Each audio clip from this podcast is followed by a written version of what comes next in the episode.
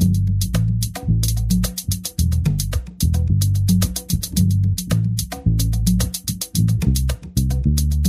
Hello and welcome to Health Professional Radio. I'm your host, Neil Howard. Thank you so much for joining us for another segment. We're going to be speaking with Mr. John Boyle. He's joining us here as a patient who's received many, many plasma donations in his lifetime. He's joining us to share his journey with plasma donations, uh, talk about the dire need for plasma donations, especially since the COVID 19 pandemic has caused a sharp decrease in plasma donations, leaving many, many patients who are immunodeficient compromised. Welcome to Health Professional Radio. John, thank you so much for joining us and telling us your story.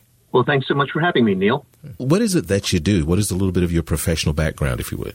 Um, well, I am a uh, uh, person who's worked in the nonprofit sector for uh, most of my career, mm-hmm. and a lot of that was influenced by the fact that uh, I grew up with a uh, rare disease, by, which required um, me to get plasma donations, uh, and so I really learned about the uh, the impact that people can have upon the healthcare space and the, the impact that nonprofits uh, often can have when trying to confront a problem like uh, the issue that we now face with uh, a shortage of plasma donations. Now, you say that you grew up with a rare disease. First of all, what is this rare condition that you grew up with, and exactly how early were you diagnosed with the condition? Well, I was uh, diagnosed when I was six months old uh, with a uh, what's known as a primary immune deficiency disorder, um, a essentially condition that's genetic that leaves me uh, genetically unable to produce antibodies. So it appeared to be a healthy child, uh, but then I came uh, down with a very advanced form of pneumonia. The doctors realized I had an incomplete immune system mm-hmm. uh, and would never be able to function, uh, you know, properly uh, without assistance. Uh, and happily, there was a therapy uh, that was available, uh, basically donated antibodies that come from human plasma. So since I was six months old, I have uh, my life has really been dependent upon these donations of plasma that uh, are turned into medicine for me, people like me, um, and well, uh, tens and tens of thousands of others. My experience and knowledge of plasma, I'm sure, is rudimentary compared to yours, but it's my understanding that there are centers set up all over and people go in and they donate plasma, but based on the uh, conditions that we find ourselves in with this COVID 19 pandemic, has that personal showing up to these centers drastically decreased? Unfortunately, uh, there has been a really significant decrease in plasma donations. Uh, there was about a 20% drop uh, last year, really across the entire country. Uh, you know, primarily because you know, as people were locked down, as people were uh, not vaccinated and not really going out, uh, they weren't willing to go out to these plasma centers the way that they mm-hmm. typically do. Uh, and so we've never in uh, in my four decades, uh, you know, of receiving plasma uh, based uh, uh, therapies that come from donations, we've never seen a drop that is anywhere like this. So this is unprecedented, and it's scary for people like us because. you know, there is no other therapy. We we do require plasma either for our quality of life or just plain for our lives. You receive plasma monthly, is that correct? Uh, well, some members of our community do it monthly. Uh, mm-hmm. I actually do mine weekly. There's a mm. couple of different uh, ways that you can uh, can take this medicine. So uh, once a week, um, I uh, I get mine, and I actually did it just last Sunday while my wife was actually donating plasma at one of the centers that's not too far from us. And there are about over 800 of these centers around the country, so many communities have one near them. What about the fear of contaminated plasma as far as COVID 19 is concerned? I mean, obviously, there are very, very stringent safety uh, protocols in place for donations, but um, how much of uh, this decrease would you blame on just fear of not just COVID 19, but of um, maybe receiving some plasma or getting infected trying to donate plasma? Uh, well, I'm, I'm, sure some people uh, have thought about that, but the, uh, the, the great thing about and the important thing about these plasma centers is very very early in the pandemic uh, they were uh, declared to be uh, you know by the federal government essential services, and so they all basically went through processes that just like your doctor's office would uh, essentially ensure that they are safe places to go into, that they were socially distanced, that uh, you know everyone had the proper precautions, and so uh, the safety to the donor. Uh, you know, uh, was you know was really a non-issue. But of course, that fear of just plain going out and doing anything like that became problematic. But to maybe answer another part of your question, you know, the uh, those of us who rely on plasma donations actually uh, want people who have had COVID uh, to donate because they have the antibodies uh, to it, and mm-hmm. Uh, a center won't let you donate if you've just uh, had it or if you have an active infection.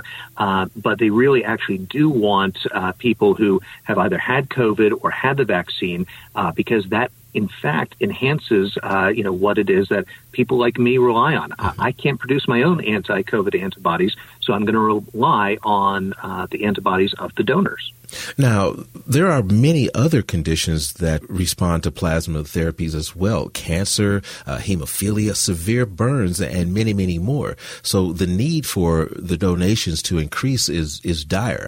Oh, absolutely. I mean, uh, these are therapies that are are truly lifesavers, and I mean, there's over 125,000 people uh, in the U.S. alone uh, who, with those different conditions, and a host of others, frankly, mm-hmm. Uh, that do rely uh, on the medicine that is uh, created from the plasma, or in some cases from the plasma itself. And you know, so that is why it is so incredibly important. Uh, a, that the past donors come back to those donor centers, but more than anything, uh, because people have heard the words plasma and antibodies and things like that over this last year plus, uh, you know, everyone wants to inspire new people to go into one of these centers and to just check it out, see if they are eligible to donate, mm-hmm. uh, because if you are, you know, you will be a saving a life uh, like mine and, and so many others, uh, but also you know you are uh, compensated for your time, which uh, you know given that it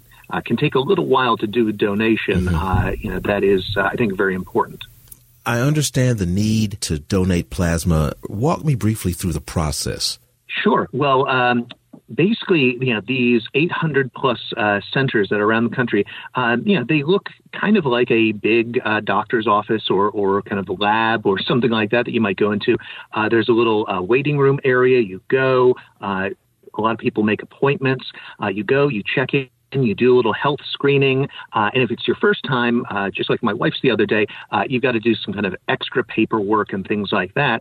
Uh, but then once you're done with that intake process, you basically go to what's kind of like a big recliner, uh, and you kind of sit, lay in it, uh, and then one of the technicians comes and uh, you know takes the plasma uh, from you, uh, basically the blood, but then returns the red blood cells. So if you're used to donating blood and you feel tired afterwards, well, that's because they took the red cells too. Uh, in donating plasma, you actually get the red cells back. They're only taking that sort of watery, yellowish part of the blood, uh, which is the part that's really most important to uh, people like me. In about you know an hour and a half or so, uh, and you know you're done in most cases. How would I find a plasma donation center close to me? How would anyone listening be able to say, go online and, and get a list of where these plasma centers are located and also find out about their protocols? Well, uh, there is uh, uh, one website that I happen to like. Uh, it's called uh, donatingplasma.org.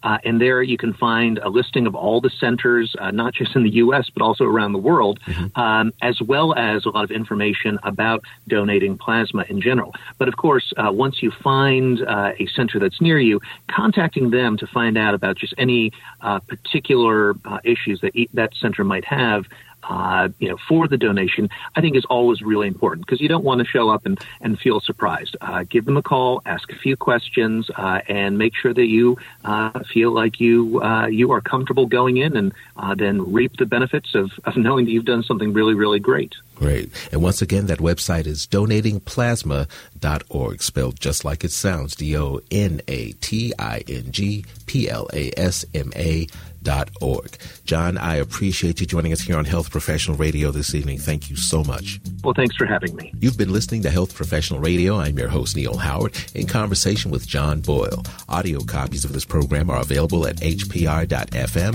and healthprofessionalradio.com.au. You can also subscribe to the podcast on iTunes, listen in, download at SoundCloud, and be sure and subscribe to our YouTube channel at youtube.com Health Professional Radio.